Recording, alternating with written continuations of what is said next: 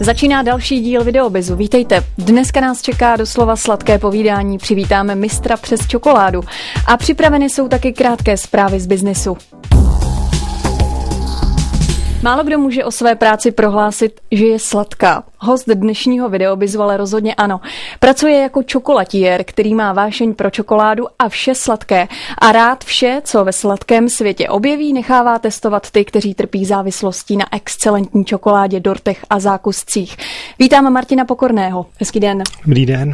Tak eh, otázka první úplně na snadě, jak vás napadlo vůbec podnikat v tomto oboru, podnikat s čokoládou? Tak eh, já jsem původně vlastně vyučený cukrář, takže uh, už od roku 90 vlastně pracuji v tomhle oboru a už teda hned v roce 91 jsem se setkal vlastně e, s čokoládou a s pralinkami, nicméně e, opravdu jsem se jim začal věnovat zhruba před pěti lety. Jste říkal, že jste vy, vyučený cukrář. Jako obor takový uh, práce s čokoládou dá se studovat samotný? Uh, v dnešní době už ano, v době, kdy jsem se učil já, tak uh, vlastně přímo jakoby práce s čokoládou nebyla. V té době se čokoláda opravdu moc nepoužívala, spíš to byly samý polevy a tak.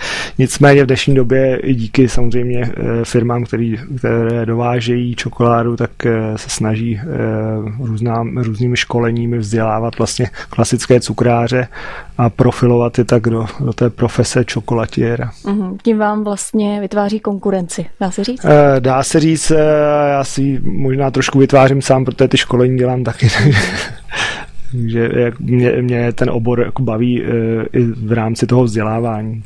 A tu inspiraci berete třeba v zahraničí nebo kam se chodíte inspirovat? Tak prapůvodně určitě jako zahraničí, protože e, ta historie samozřejmě ve Francii, v Belgii, ale i v Německu a, a v dalších jako západních zemích je daleko e, větší. U nás samozřejmě se pralinky e, dělaly kdysi dávno také, nicméně e, nějak se na to zapomnělo, takže kromě průmyslových e, bombonier se tady vlastně ručně pralinky prakticky nevyráběly, takže určitě ze začátku zahraničí. Mm. Vy jste eh, na začátku, než jsme spustili rozhovor, říkal, hned ráno jsem musel okusit dvě pralinky. Jak vůbec probíhá takový den čokolatiéra? Dokážeme si představit, že asi těch kousků pralinek přes den ochutnáte mnohem víc. No, teď už tolik ne, teď už teď samozřejmě eh, nevyrábím sám ty pralinky, mám kolegy, eh, kteří vyrábějí ty pralinky, takže nemusím ochutnávat každou. Nicméně z začátku, když samozřejmě se tvoří třeba nová receptura, tak se ochutnává několikrát a a opakovaně, než ten výsledek je vlastně podle těch představ. A jinak ten den padá si jako v každé výrobně, eh, kompletují se objednávky, objednává se, objednávají se suroviny a tak prostě běžná výroba. Mm, jedna věc je chuť a druhá věc je uh, taky design. Mm.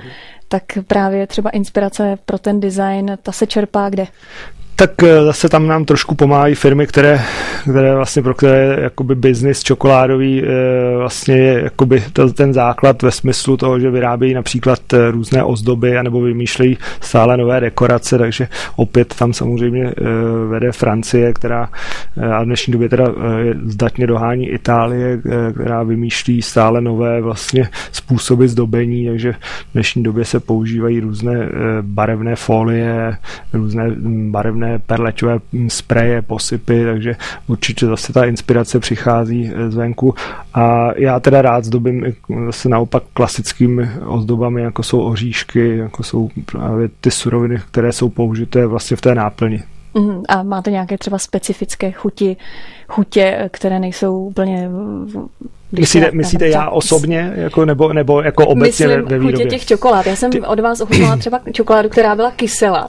Ta, tam uh, jsou samozřejmě buď uh, čokoláda jako samotná, může už nést tyhle ty charakteristické chutě, protože podle použitých kakaových bobů vlastně už si nese tu chuť ta základní čokoláda. Uh, nicméně my, my teda spíš sázíme na ty náplně, uh, že děláme ty pralinky trošičku jinak než běžně. V našich pralinkách je mm, větší procento náplní než, než běžně třeba v bombonéře, tím pádem vlastně základ té chuti té pralinky je v té náplni. Takže mm, tam potom máme daleko i větší prostor e, na tu rozmanitnou chuť, protože e, ta náplň snese samozřejmě daleko víc e, než klasická samotná čokoláda. Mm-hmm. Kde mohu vaše výrobky, vaše pralinky vidět, třeba ať už se chci třeba pokuchat jenom okem nějaké výstavy, e, se? Výstavy ne, ale určitě spolupracujeme s různými třeba firm, firmami, e, takže na různých firmních večírcích se objevují naše pralinky na klasických rautech a pak samozřejmě v obchodě, e, kde se dají běžně koupit. Mm.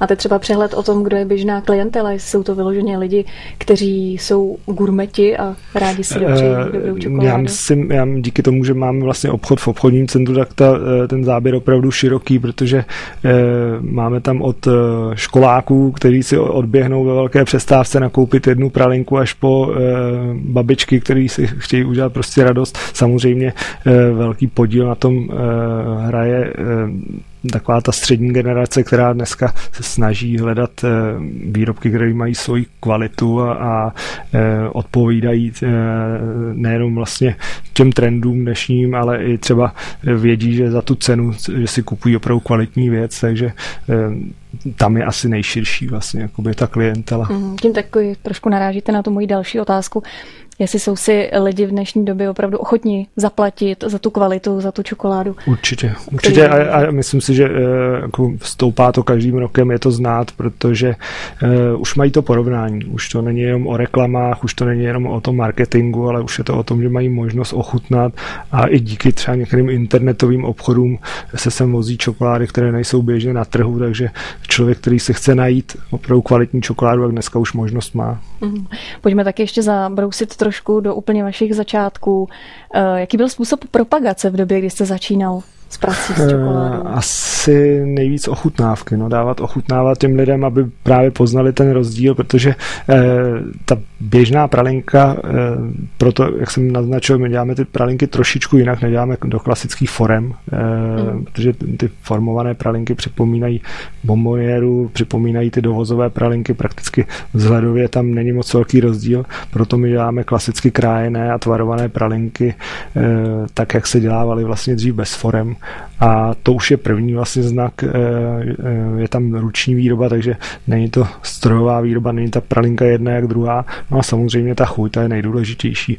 A jak jste říkala, i ten design, tím, že používáme ty nejnovější ozdoby, tak i to samo přiláká ty lidi, aby to ochutnali. Mm, takže to je jeden ze způsobů a využíváte i, ne, teď jsou hodně aktuální, sociální sítě a vůbec tenhle způsob propagace? Taky, taky je tam samozřejmě facebooková stránka, která funguje nějakým způsobem, kde se například uh, ukazují nové uh, výrobky a, nebo je tam takové fórum, že tam opakovaně třeba se ukazují naše um, výrobky, které jsme dělali dřív, takže sledujeme reakce těch lidí, jestli, jestli se jim to líbí, nebo jestli se k tomu vyjádří, takže určitě novodobá komunikace funguje. Eh, myslím si, že diváky bude určitě i zajímat eh, vůbec, jak se taková čokoláda vyrábí, eh, jak moc těžké nebo snadné je schánět suroviny. Tak my, jenom taková drobnost, my vlastně nevyrábíme čokoládu, my vyrábíme čokoládové pralinky, my už používáme vlastně vyrobenou čokoládu a jak jsem říkal, dneska poměrně, nechci říct snadno, ale už, už se dá sehnat i ty druhy, které chceme a vzhledem k tomu, že mám spolehlivé dodavatele, s kterými už spolupracuji opravdu eh, desetiletí, eh, takže mm, oni mi často vyhoví v tom, že když chci přivést něco speciálního, tak jsou schopní mi to objednat a zajistit. Takže e, můžu tak i reagovat jako na ty trendy, které přicházejí zvenku, takže oni jsou poměrně ochotní a e, v dnešní době opravdu to funguje e, i rychle, že dokáží přivést nejnovější druh třeba čokolády do 14 dnů, takže není to zas takový problém. Mm-hmm. A ještě otázka, jestli podle vás se dá opravdu skutečně dobrá čokoláda odhadnout dle ceny, anebo jestli mohu koupit dobrou čokoládu i za cenu, která je tak poměrně přijatelná. Já myslím, já myslím, že eh, ty ceny jsou někdy dost zavádějící. Samozřejmě eh, asi víte dobře, že eh, marketingová podpora stojí spoustu peněz, takže některé firmy mají ty silné podpory, tak to samozřejmě promítají do cen a, a ne vždycky to samozřejmě odpovídá té nejvyšší kvalitě. Neznamená to, že ty výrobky nejsou kvalitní, ale když porovnáte cenu suroviny, jelikož tím, že s tím pracuji a vyrábím to, tak vím, kolik ty suroviny stojí, tak přesně vidím ten rozdíl eh, ceny suroviny a ceny vlastně kráje na obchodě a ty marže jsou tam někdy dost eh, závratné. Uh-huh. A ještě otázka, která teda asi úplně bude nevím, jestli úplně na místě, jak dlouho vydrží čokoláda, ale ve vašem případě asi jen stačí pohlédnout. A moc dlouho nevydrží na stole, eh. ale každopádně jak dlouho vydrží, pokud ji chci skladovat. Eh, čokoláda jako uh, klasická bez, bez náplně, tak má trvanlivost až dva roky. Ono, ono, samotné kakaové boby, když se dobře skladují, tak vydrží i tři roky. Mm. Ale samozřejmě pokud se používají různé náplně, už třeba i oříšky samozřejmě mají omezenou tu trvanlivost a mm, nemluvě o třeba smetanových náplních, takže naše naše pralinky třeba s, s tou čerstvou smetanou náplní vydrží maximálně tři týdny a ještě samozřejmě musí být uh, uschované a uskladněné v chladném, vlastně v chladné vitríně nebo v chlazené vitríně, aby vydržely. Vzhledem k tomu, že se blíží Valentín, tak máte evidentně taky plné ruce práce. Tak Valentín je jeden z těch vrcholů vždycky jakoby sezóny, samozřejmě Vánoce, Valentín, eh, takže tam děláme speciální pralinky vlastně ve tvaru srdíčka. Podlehli jsme samozřejmě poptávce trhu, ale eh, je, je dobře, že mm, zase tím, že vlastně jsme dávali těm lidem ochutná, takže eh, když si to koupili první rok, tak eh, druhý rok se jich koupili mnohem víc a takže počítáme, že samozřejmě se to objeví vlastně nebo projeví i na letošním Valentínu a jsem rád, že vlastně naše klientela eh, je minimálně nějakých tři, tři čtvrtiny vlastně stála. Hostem dnešního videobizu byl čokolatier Martin Pokorný. Díky za váš čas. Děkuji.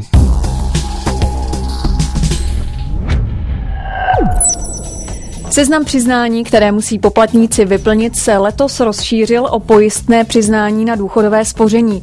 Toto přiznání musí podat všichni účastníci druhého pilíře, za které pojistné výhradně neplatil zaměstnavatel. Přiznání nemusí ještě řešit ti, jejichž pojistné činilo za celý rok 0 korun.